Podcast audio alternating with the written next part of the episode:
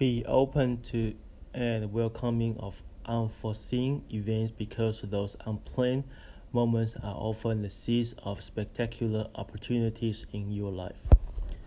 Building a successful business is no longer about B2B or B2C. It's about people-to-people, those people-to-people relationships.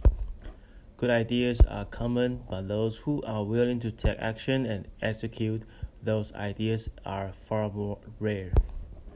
Life begins at the end of your comfort zone. There are risks and costs to action, but they are far less than the long-range risks of comfortable inaction. To really know if this is going to work, you need more than just interest. You need a transaction. Vision without action is a daydream.